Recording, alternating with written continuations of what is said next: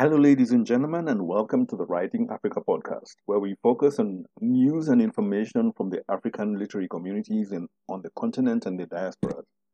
My name is James Murua. I'll be your host. Enjoy.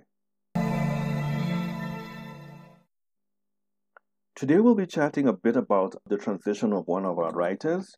We'll be talking about a new exhibition uh, which features African writers in Zurich and then we'll, we'll we'll also chat about a bit about some of the festivals happening on the continent and some award news. We start today saying goodbye to Egyptian novelist Hamdy Abu Golayyel, who passed away on Sunday, June 11th. He was one of the most respected writers out of Egypt. His first his uh, first collection was Swarm of Bees, followed by Items Folded with Care, and uh, his first novel was Thieves in Retirement, with his second being A Dog with No Tail. He wrote primarily in, in Arabic. Some of his work was translated into English. And for his writing, he got the Naguib Mahfouz Medal, as well as the Pabani Powell Prize. To his family and friends, we say rest in peace. And then we move to a new exhibition, which is happening in uh, Zurich, and it was opened on June 16th. It is curated by Zukiswa Wanner, the South African uh, writer based in Kenya. It's basically Litafrika Artistic Encounters, and it's an archive where we have eight writers in collaboration with eight different types of artists. So the artists in question are Ishmael Beah from Sierra Leone, and uh, he's in, his work is being shared with Shafiq Manzi, the Rwandese visual artist. And then we have a novelist, Virgilia Ferrao, the Mozambican, whose novel Onosos Fetisos is going to be done in collaboration with Sao Tome and Principe's Jusara Campbell. Jusara is an actress. Then we have Abubakar Adam Ibrahim, Season of Crimson Blossom. The Nigeria's novel from 2015 is being done by Maimuna Jallow, the Gambian actress. Then we have Angela Makholwa's critical but stable novel in partnership with Michael Soi, the visual artist from Kenya. Then we have Jennifer Nansubuga Makumbi, our favorite writer from Uganda.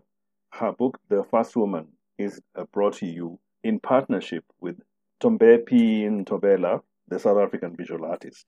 And then we have the Angolan Yara Monteiro, the Angola's uh, novel Esa Dama Batepue is being done in, in conjunction with the musician Zub's The Last Letter from Zambia.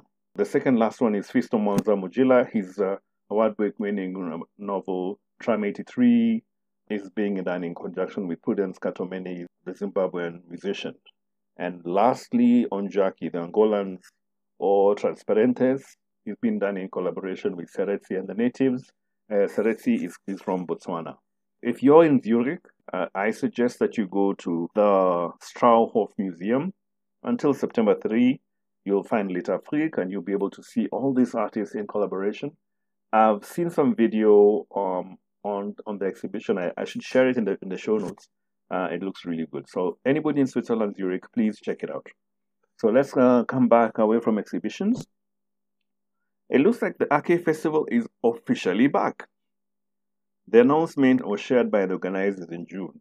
For those of you who have been living under a rock, the Ake Festival is basically the biggest literary festival in the western, western part of the continent, and it's arguably the biggest right now. Last year they said that they, they were basically closing shop, and I know it's not easy running a literary festival, so I, I, I, I wasn't really that surprised. But they have come back this year for the 11th, 11th edition. This edition is going to be from November 22nd to 25th in Lagos, Nigeria. Talking about Nigeria, the Abuja Literary and Arts Festival was, has also been announced. That one is going to be happening from September 3rd to 9th. And of course, uh, they have the festival theme becoming one with the other. I would love to go for that festival. Guys in Abuja, please invite me. I want to see Abuja. In July, we're going to be having another festival that's Feira do Livro de Maputo 2023. Basically, it's uh, you know the book fair, Maputo, Maputo Book Fair. That was, that festival was first hosted in 2014, and it's it's actually hosted by Maputo authorities in conjunction with a few partners. This year, the, fe- the festival is going to be from July 17th to 29th, uh, 2023, and the, and the theme is Get Up and Walk Literature in the Construction of Citizenship This is actually, of course, the, the festival is going to be in Portuguese. That's Mozambique, where they speak Portuguese. But I, I got translated it, I translated this using the magic of Google Translate. Let's talk about some of the awards that have been handed out since we last did the podcast. Grand Prix de l'Héroïne Madame Figaro is, is a prize which is handed out by a, a magazine in, in France. And this year, it, the foreign category was won by Mauritian Ananda Devi for her novel Sylvia P. Congratulations, Ananda. Then we have the Evaristo Prize for African Poetry. Now, this prize used to be called the Brunel International Prize. This year, they've renamed it and called it the Evaristo Prize for African Poetry. And the first winners are Gracia Mwamba from Congo and uh, USA, and uh, Feranmi Ariyo, the Nigerian. Uh, congratulations to the two of you. Each of them win $750 the prize is fifteen hundred dollars. So you know, as joint winners, they have to split down down the middle. Then we have the Island Prize. It was founded uh, by Karen Jennings in conjunction with Karen Jennings. Remember, she was uh, longlisted for the Booker Prize a couple of years ago. She started the Island Prize in conjunction with Holland Books in the UK and Karavan Press in South Africa. And uh, that prize was won by Sudanese Reem Gaafar for her entry, A Mouthful of Salt. This is amazing.